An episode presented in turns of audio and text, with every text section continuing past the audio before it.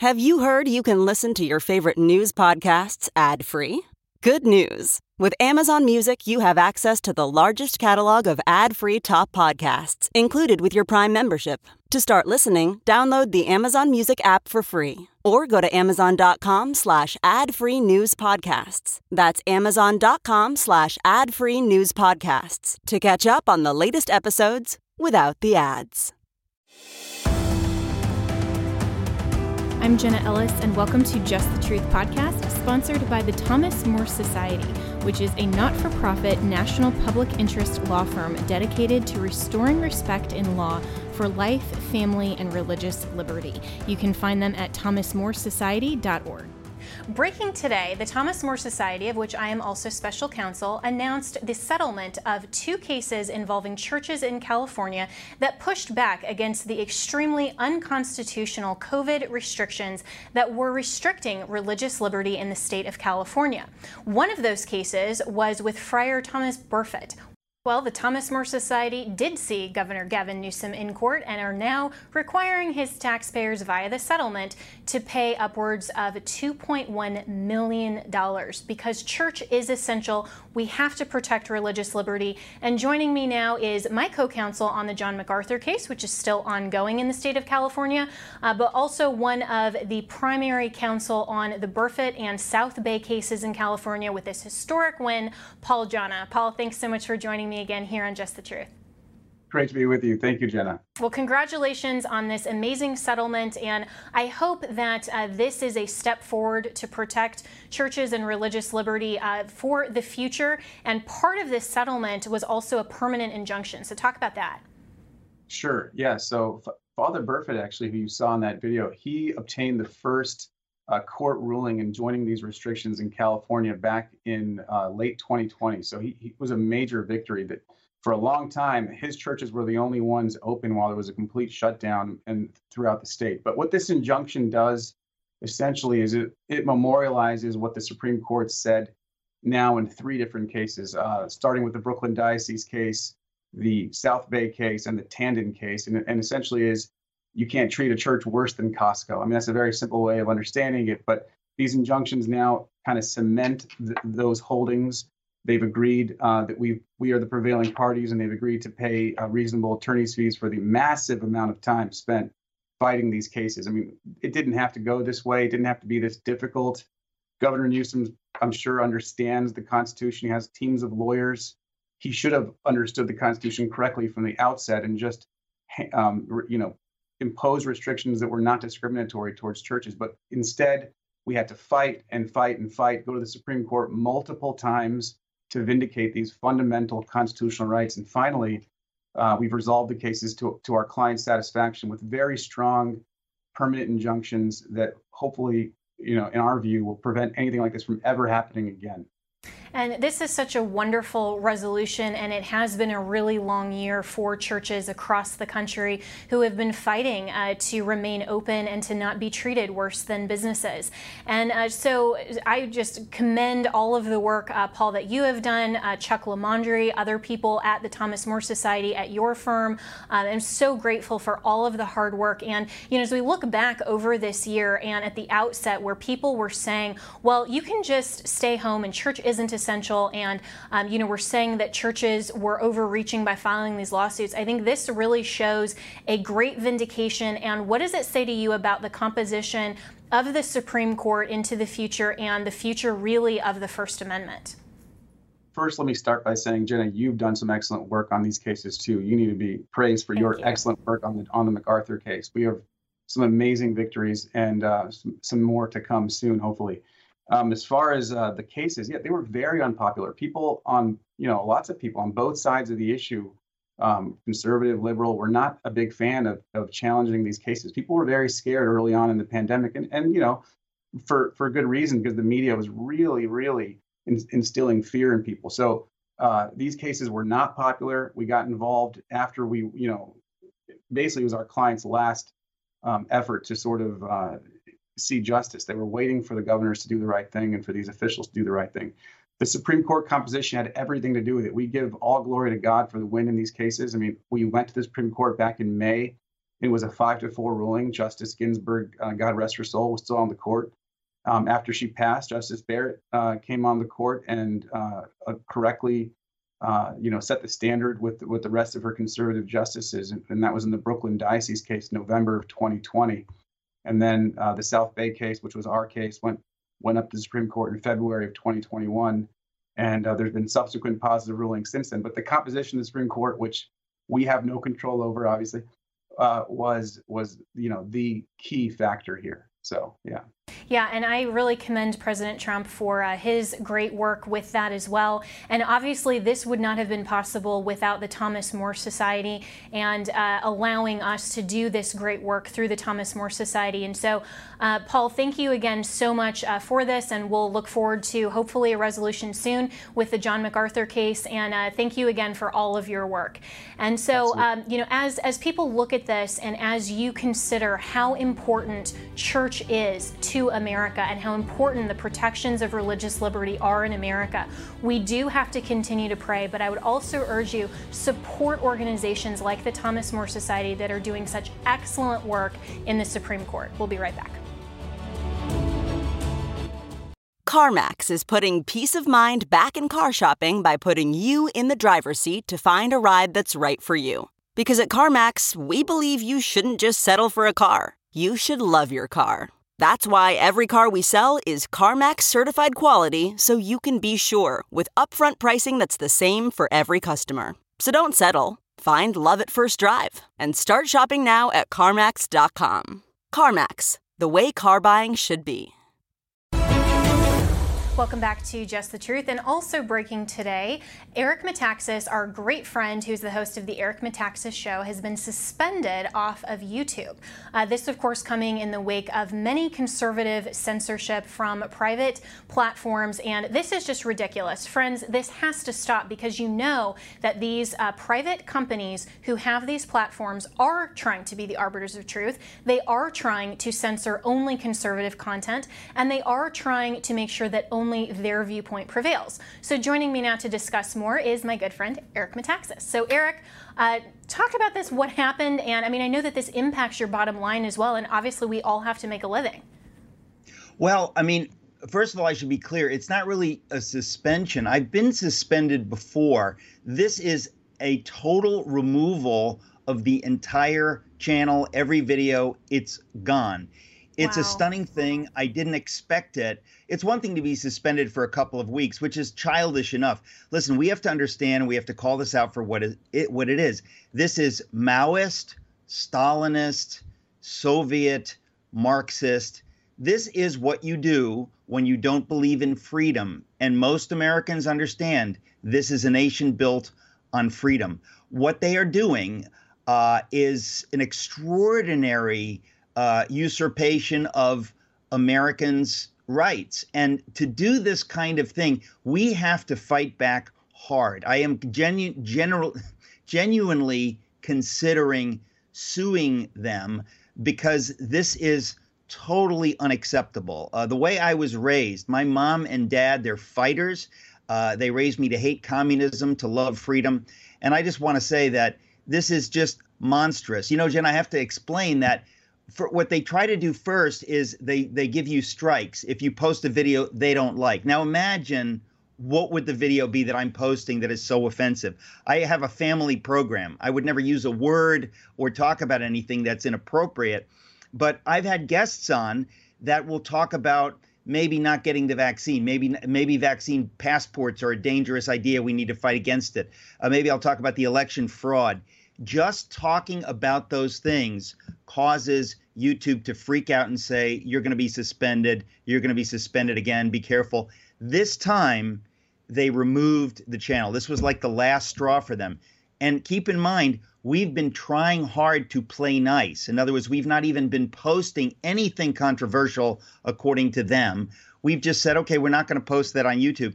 They went backwards to find things that we had posted in the past. So I think the last one was a Naomi Wolf interview.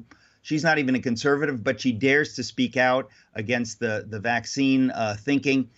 And because of that, two months ago, they decided now after two months. So they're kind of hunting for stuff. So I think what they really do is they target people.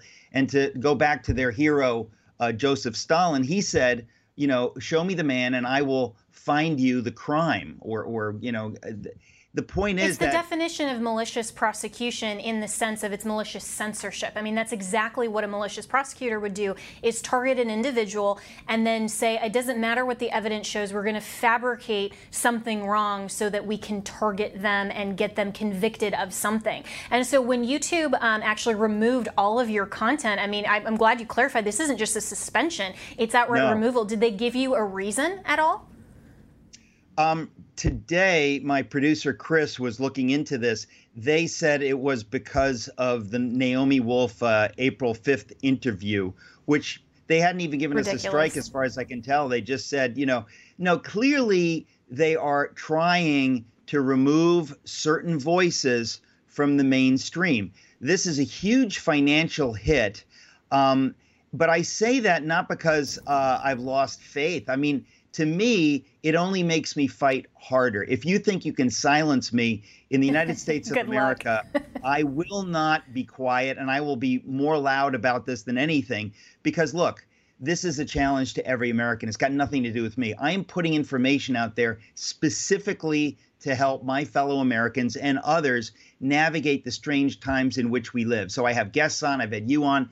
People uh, who come on my program, I might not agree with everything they say, but I, I want to bring these different voices. The idea that these jugheads with power at YouTube are not censoring pornography. Uh, I mean, it, they've got things on there that are so foul ideologically and in every other way, but they let it ride. They don't have a problem with that. They have a problem with Naomi Wolf, Rhodes Scholar, coming on the program with her fellow Yale classmate to discuss the vaccine, that's what they have a problem with. Something tells me they're scared of the truth.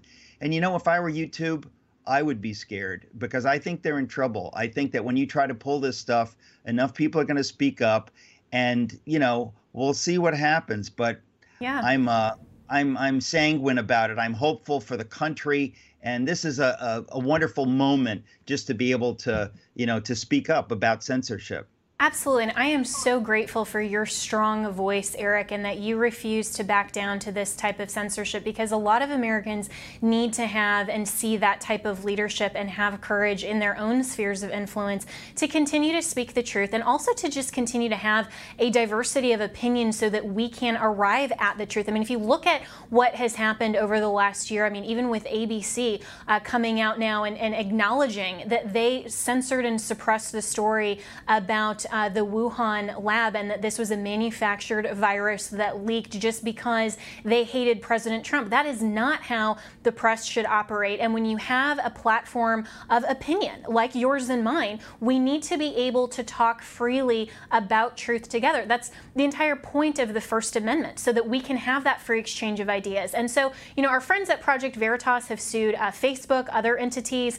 And so, you know, as you're contemplating that type of a lawsuit, um, I would wish you you great luck and success in that vein. Um, but in the meantime, how can people continue to see your show, hear your voice, and also support you as well?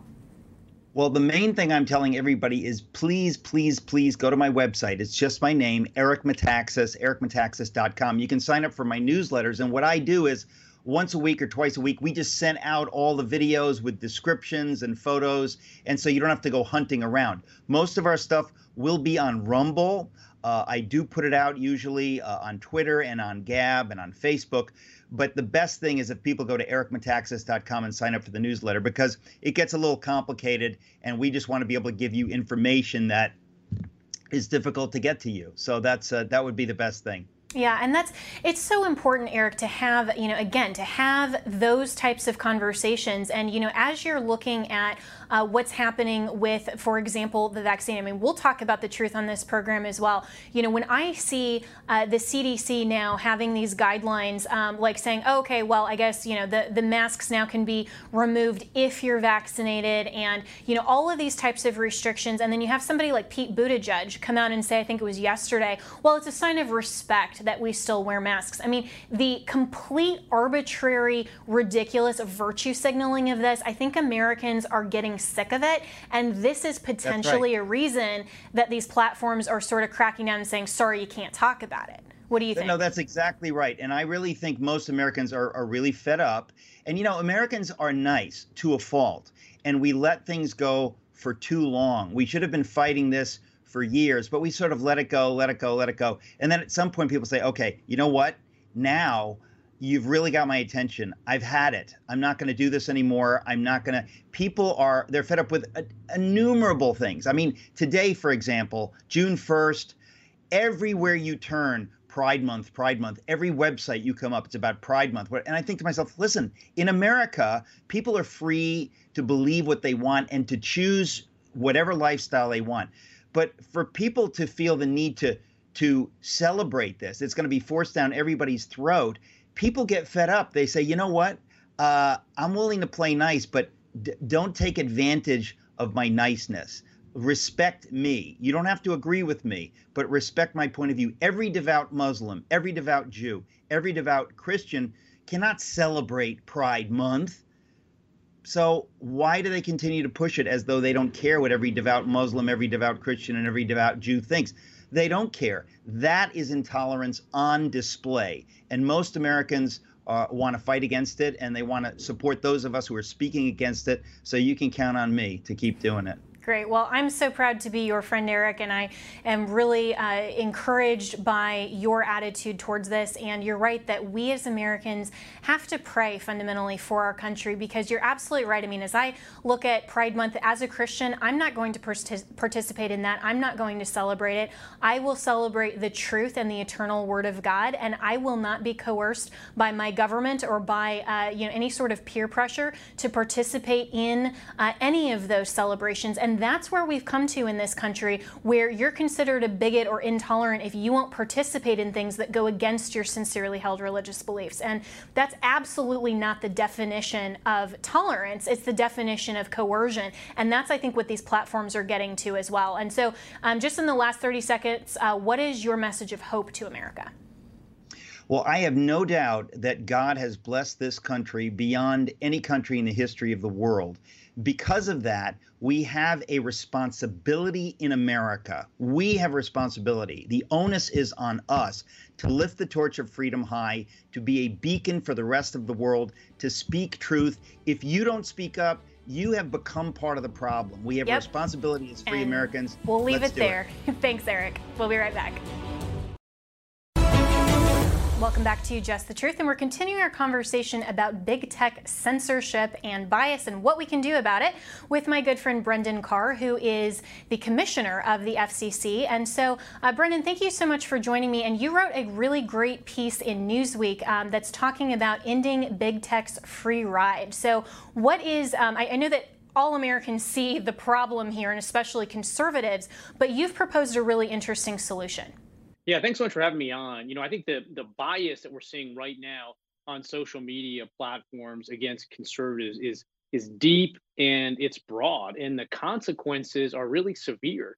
You know, what we're seeing right now is the shutting down of discussions, not just about conservative speech, but you're not even allowed to have a conversation about the potential origins uh, of the coronavirus or the New York Post story on Hunter Biden in the lead up to the presidential election. Those stories are getting spiked. I mean, anything that does not fit with Democrat orthodoxy is getting silent. So I put forward a plan uh, that would address this, and it's really three parts. Part one is uh, transparency. Right now, social media is a black box. You know, whether your stuff gets promoted or demoted, or you get um, lose followers, or you get kicked off, you have no reason why. Uh, step two is accountability. You know, no business in this country can get away with representing that they're going to provide a service that's open to everybody across the ideological spectrum and then in practice engage in conduct that is clearly leaning one way. So I think there's room there for action at the state level as well as the federal level. And then user empowerment. You know, the entire purpose of Section 230 originally was to allow social media sites to provide tools to individual users to make their own content moderation decisions. And we've completely lost that balance. Now it is nothing but a handful of Silicon Valley billionaires that are deciding, you know, what we're allowed to say and what we're allowed to speak. So I've put so, forward some ideas on that. and also some other ideas that go to how do we fund the internet infrastructure itself. Right, and, and in, in uh, that last piece as well, funding the uh, the internet infrastructure, you basically have have laid out in this Newsweek piece that uh, big tech, in terms of a lot of these social media platforms, are just enjoying a free ride, and it uh, ultimately it ends up as uh, the user that is footing a lot of this bill, and you want to change that as well, right? Yeah, that's exactly right. Not a lot of people know this, but we have a roughly nine to ten billion dollar a year fund at the FCC called the Universal Service Fund that we use to support efforts to bridge the digital divide, whether it's building rural networks where there's no private sector case or subsidizing service for low income. The way we collect that money is by putting a tax on consumers' monthly bill for telephone services. And right now, that tax has been skyrocketing. It's 30%. So there's an added 30% charge on your telephone bill today that we collect that we use to support these infrastructure bills. There's also discussions separately in Congress about spending upwards of another $100 billion on these efforts. So all of that goes to the question of how do we pay for that? And the reality is that big tech is the biggest beneficiary of these high speed networks. They derive tremendous value, trillions of dollars worth. And in fact, if you look at downstream traffic on these networks, 75% of downstream traffic is related to big tech, whether it's Netflix or Amazon Prime.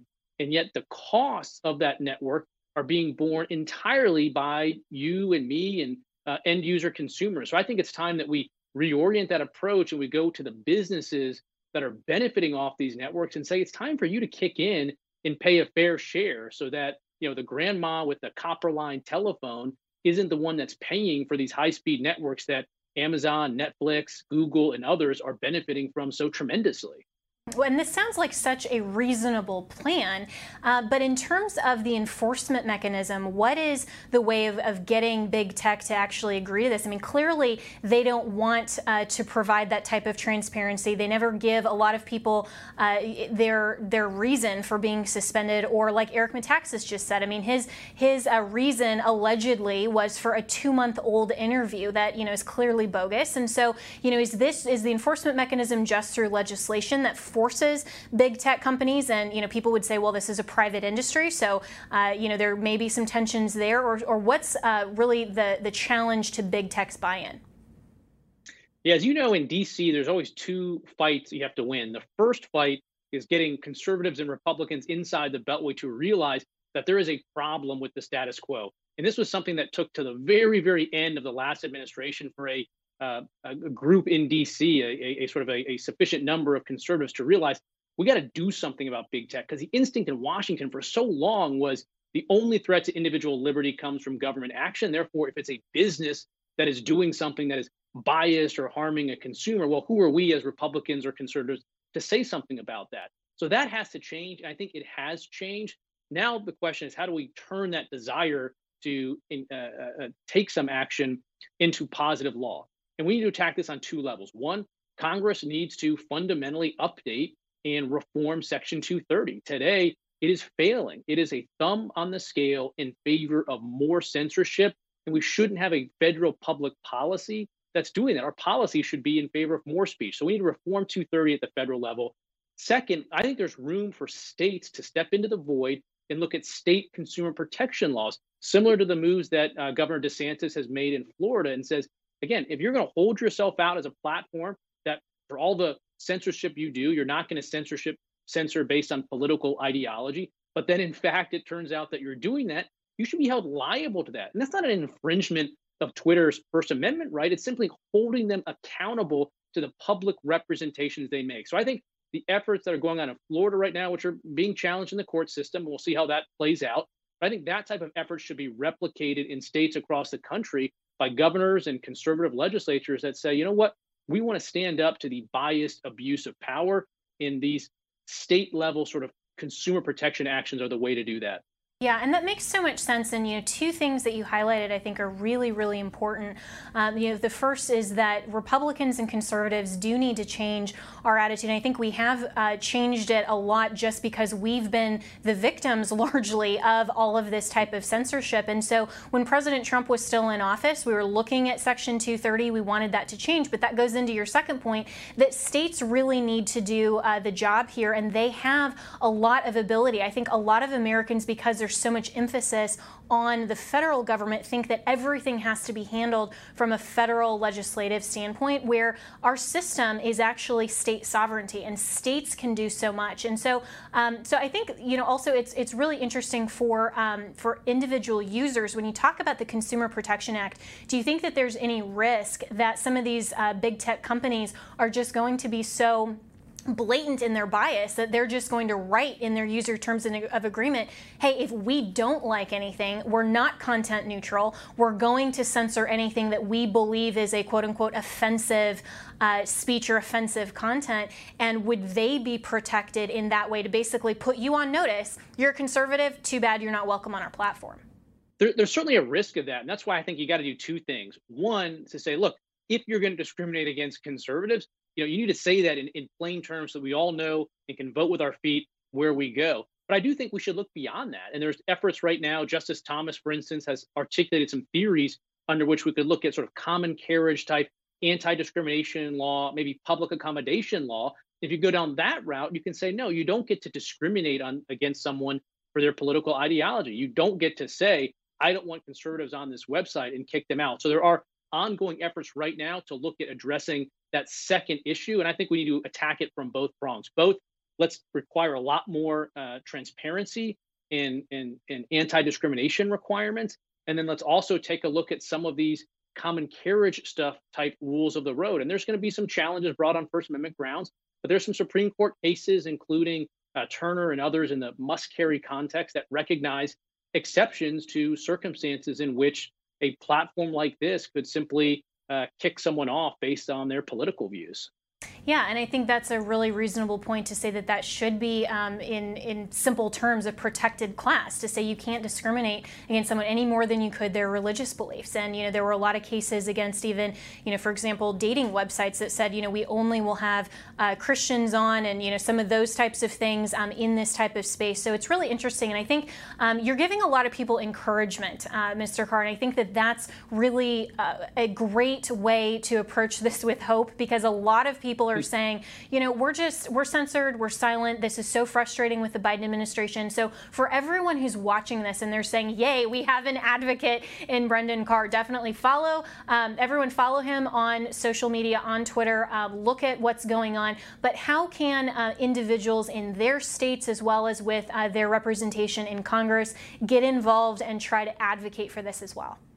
Well, the good news is that step one of getting a critical mass of conservative officials that say, yeah, there's more that conservatives can do here than just sit on our hands. I think we're winning that fight. And now step two is let's hold people accountable to take that desire to do something and translate it into legislative action. So I think there's some interest in Capitol Hill in Washington to take action, but people should also look to their state legislatures and say, we think you should take a look at state consumer protection laws to make sure that I'm not illegally uh, discriminated against online. You can look at the Florida bill as an example. Texas is looking at one as well.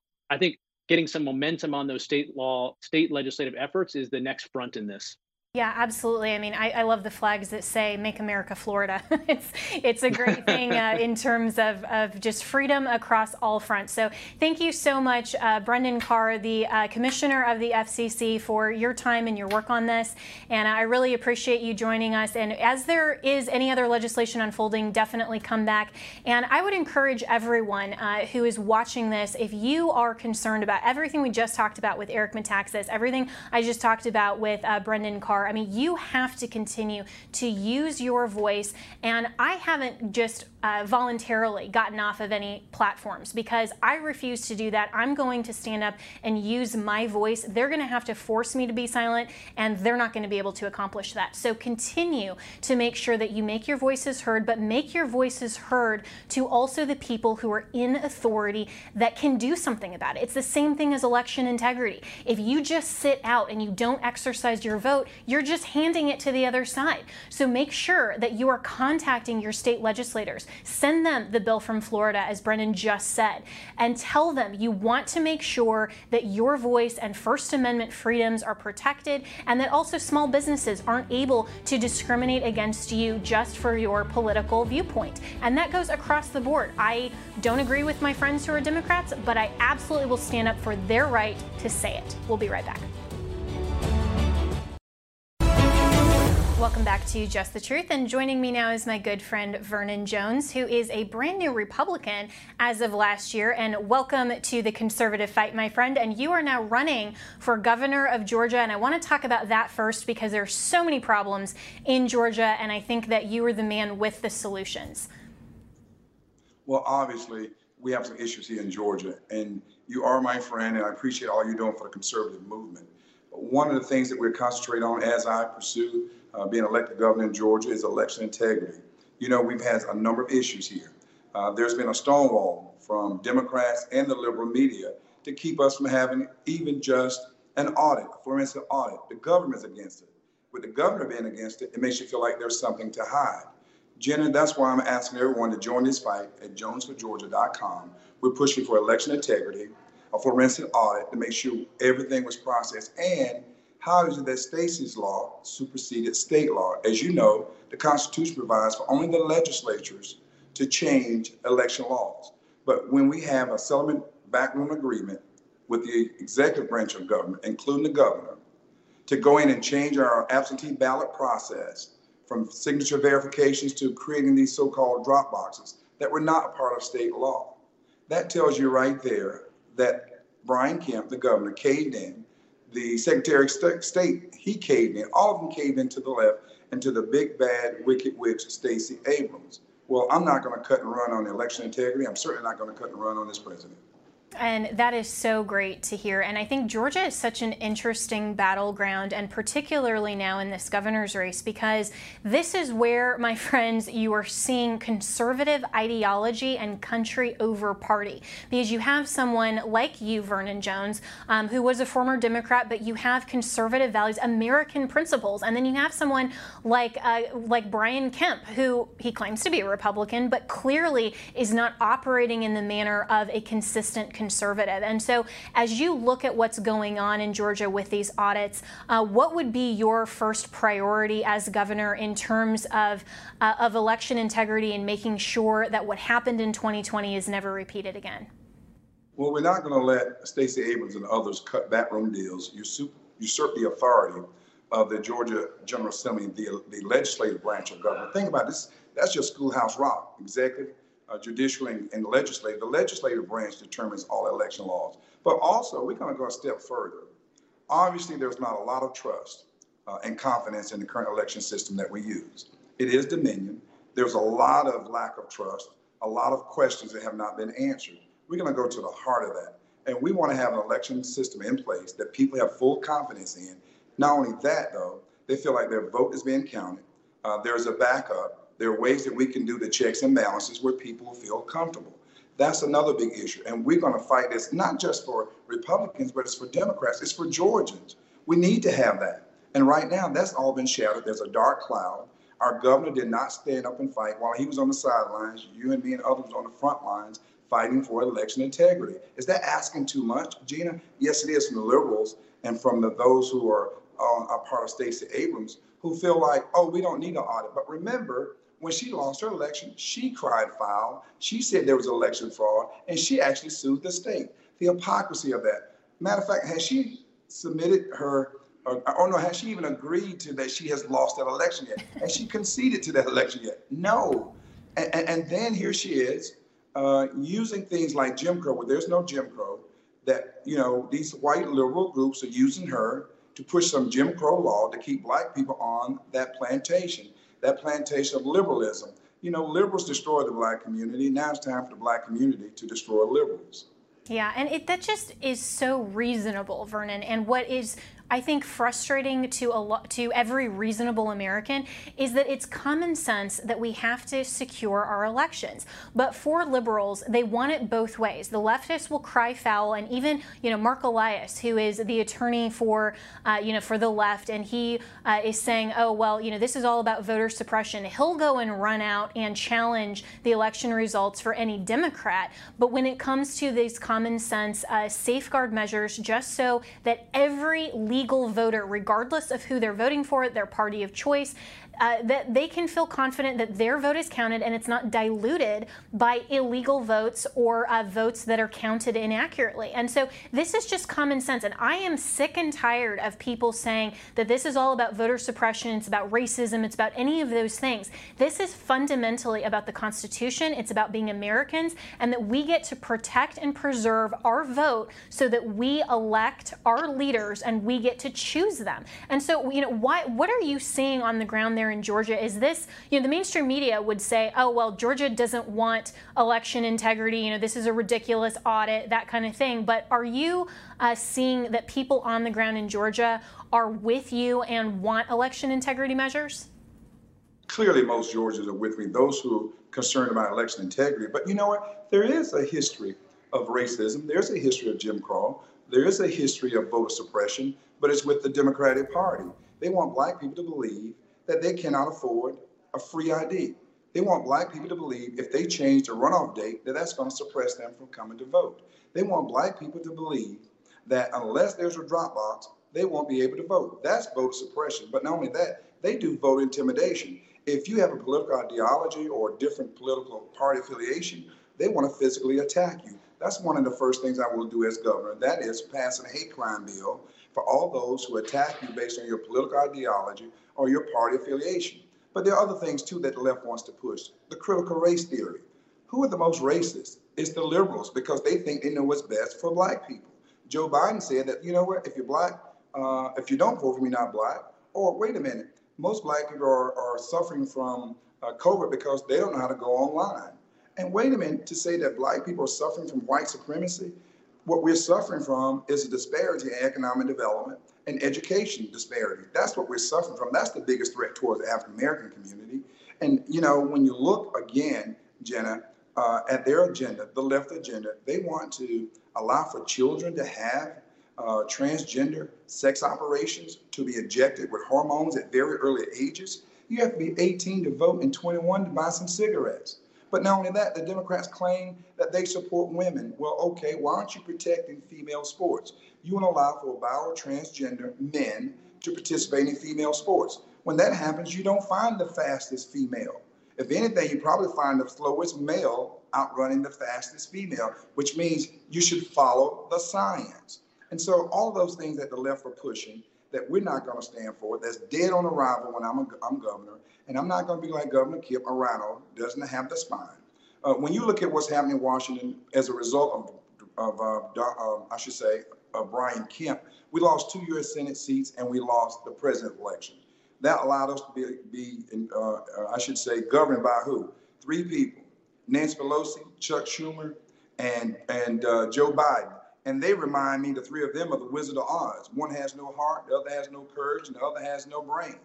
And we're not being led by Dorothy and Toto, but we're being led by the Wicked Witch of the South, Stacey Abrams. We're going to shut that down. They can't play that card with me. Let them play the Ace of Hearts or the Ace of Spades with me. We got something for them. If you want to be a part of this fight and stand up for election integrity in Georgia and replacing this RINO governor we have, go to jonesforgeorgia.com. Donate, be a part of this fight. So well said, my friend. And I wish you all the best. And thank you so much for the fight that uh, you're fighting in Georgia. I mean, this is so important. And I think you highlight something that's very important is that this isn't just an isolated issue of election integrity. This is about the left's agenda to fundamentally transform America. That's what they're after. And they know that if they can install their candidates of preference, then they will carry out all of their agenda across the board. We have to stop it. So definitely support my friend Vernon Jones Jones, and we'll be right back with more of Just the Truth. Welcome back to Just the Truth. And friends, the Georgia audit is so important. All of the election integrity efforts across the country are so important because as I've continued to talk with President Trump about um, actually quite a bit over this past weekend, this matters so much because the truth will continue to come out. The truth always comes out. And as we're seeing with the audit in Georgia, the truth is going to come out. And so I want you to watch this interview from our own Heather Mullins, who is a correspondent with Real America's Voice, and she did an interview with Garland Favorito, who is one of the members who is heading up the Georgia audit. Watch this. Heather Mullins with Real America's Voice in Fulton County, Georgia, with the one and only Garland Favorito of Voter GA outside of none other than the ballot warehouse that hosts the very ballots in question that you're seeking to have unsealed and audited as part of your lawsuit. Tell us, Garland, what was supposed to happen here today?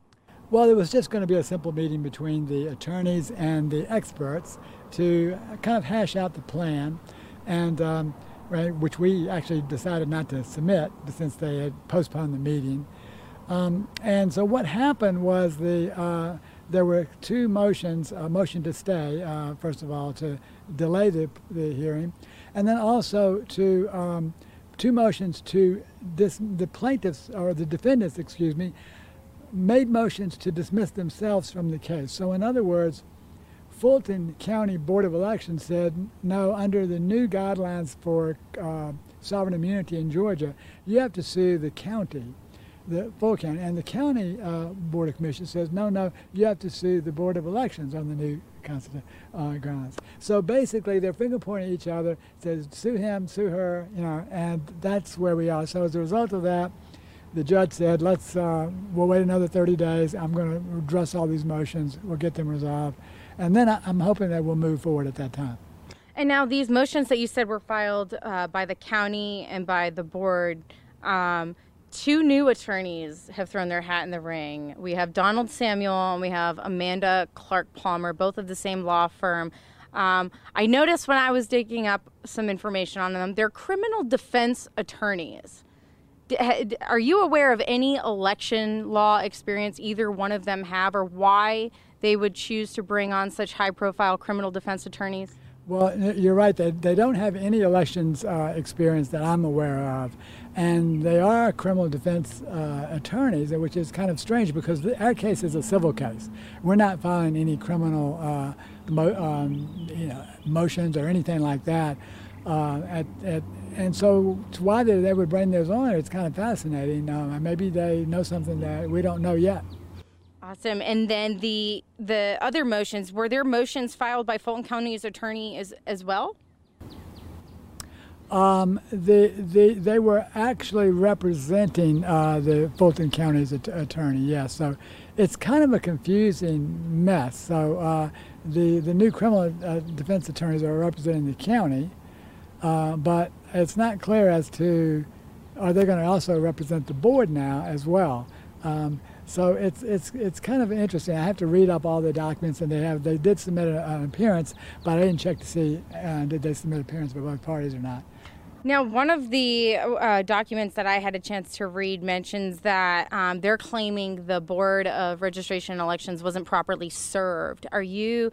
Can you speak to that at all? Did you guys serve them? Uh, yes, we did send the Board of Elections. So here's this is a kind of a long story. Um, so, but it's, and it's kind of humorous actually. So um, Georgia's sovereign immunity law changed at the end of the year. We, had, we originally had to sue the board members individually um, because you just couldn't sue them in their official capacity because they would just claim sovereign immunity and the case would be dismissed. And that's happened before here. So we sued them in their individual capacity. When the sovereign immunity law changed January 1, we then switched and sued them uh, in their, um, their official capacity as, as the board. Um, so we, instead of suing the individual members, we just switch it to the board. It's still the same people, same attorney, everything's the same. And then now the board is saying, well, we didn't get served. And we're saying, what do you mean you didn't get served? We'd served the same five people that are on your board, and you showed up uh, at the hearing and you didn't object. So under uh, Georgia law, as I understand it, um, if you show up at a hearing and you don't object, then the service is no longer a question. So I don't think that's going to fly. And now, what's going to be the next case? Like, are do, are you guys planning on filing anything in response to these recent filings, or what is uh, your your plan moving forward? Yeah, most definitely, we'll uh, file a response. There are a variety of laws that apply here that uh, would invalidate their claims, so we're not really that concerned about it. Um, but we have to wait 30 days to resolve it on and it's a kicking the can down the road again. But I think we'll get there sooner or later. Yeah. And how how are you feeling with the judge? Do you think he's uh, taking the appropriate measures here, moving forward? Uh... He, he wants to cover uh, all of his bases. Uh, he wants to make sure everything's done uh, you know, exactly correct um, before uh, this happens. So uh, I feel like uh, you know that's good because you know you uh, don't have to worry about uh, an appeal overturning anything. So you know we'll be patient, and you know it's it's it's it's, painful and time consuming, but uh, we're still moving in the right direction. And now let me ask you this, right? So you've had so much success so far in your lawsuit, with the judge actually unsealing these ballots and getting as far as you have. Now with this new discovery where they're hiring criminal defense attorneys, have you heard anything from the Secretary of State's office? Have they publicly commented or reached out or anything of that nature now that we have all this new information coming out? No, I, I, I don't know if they will. I think, see, this is all about the county now. The, the uh, Secretary of State and the Attorney General threw up all the roadblocks last month this month, the County Board of Commissioners and the Board of Elections are throwing up all the roadblocks with these new motions. So um, I, I, don't think that they will be involved in each other. So we'll just have to uh, kind of let these roll and, you know, we'll see, take them out one at a time and hopefully we'll, we'll still move forward. Awesome. All right. So thank you so much to Heather Mullins for that exceptional interview. And we'll continue to bring you the very latest on the Georgia audit, as well as everything else going on with election integrity, as always. Um, also, I am the chairwoman of the Election Integrity Alliance. You can find us at AmericanGreatnessFund.com and definitely support all of the election integrity efforts across the country. And now to Just the Word.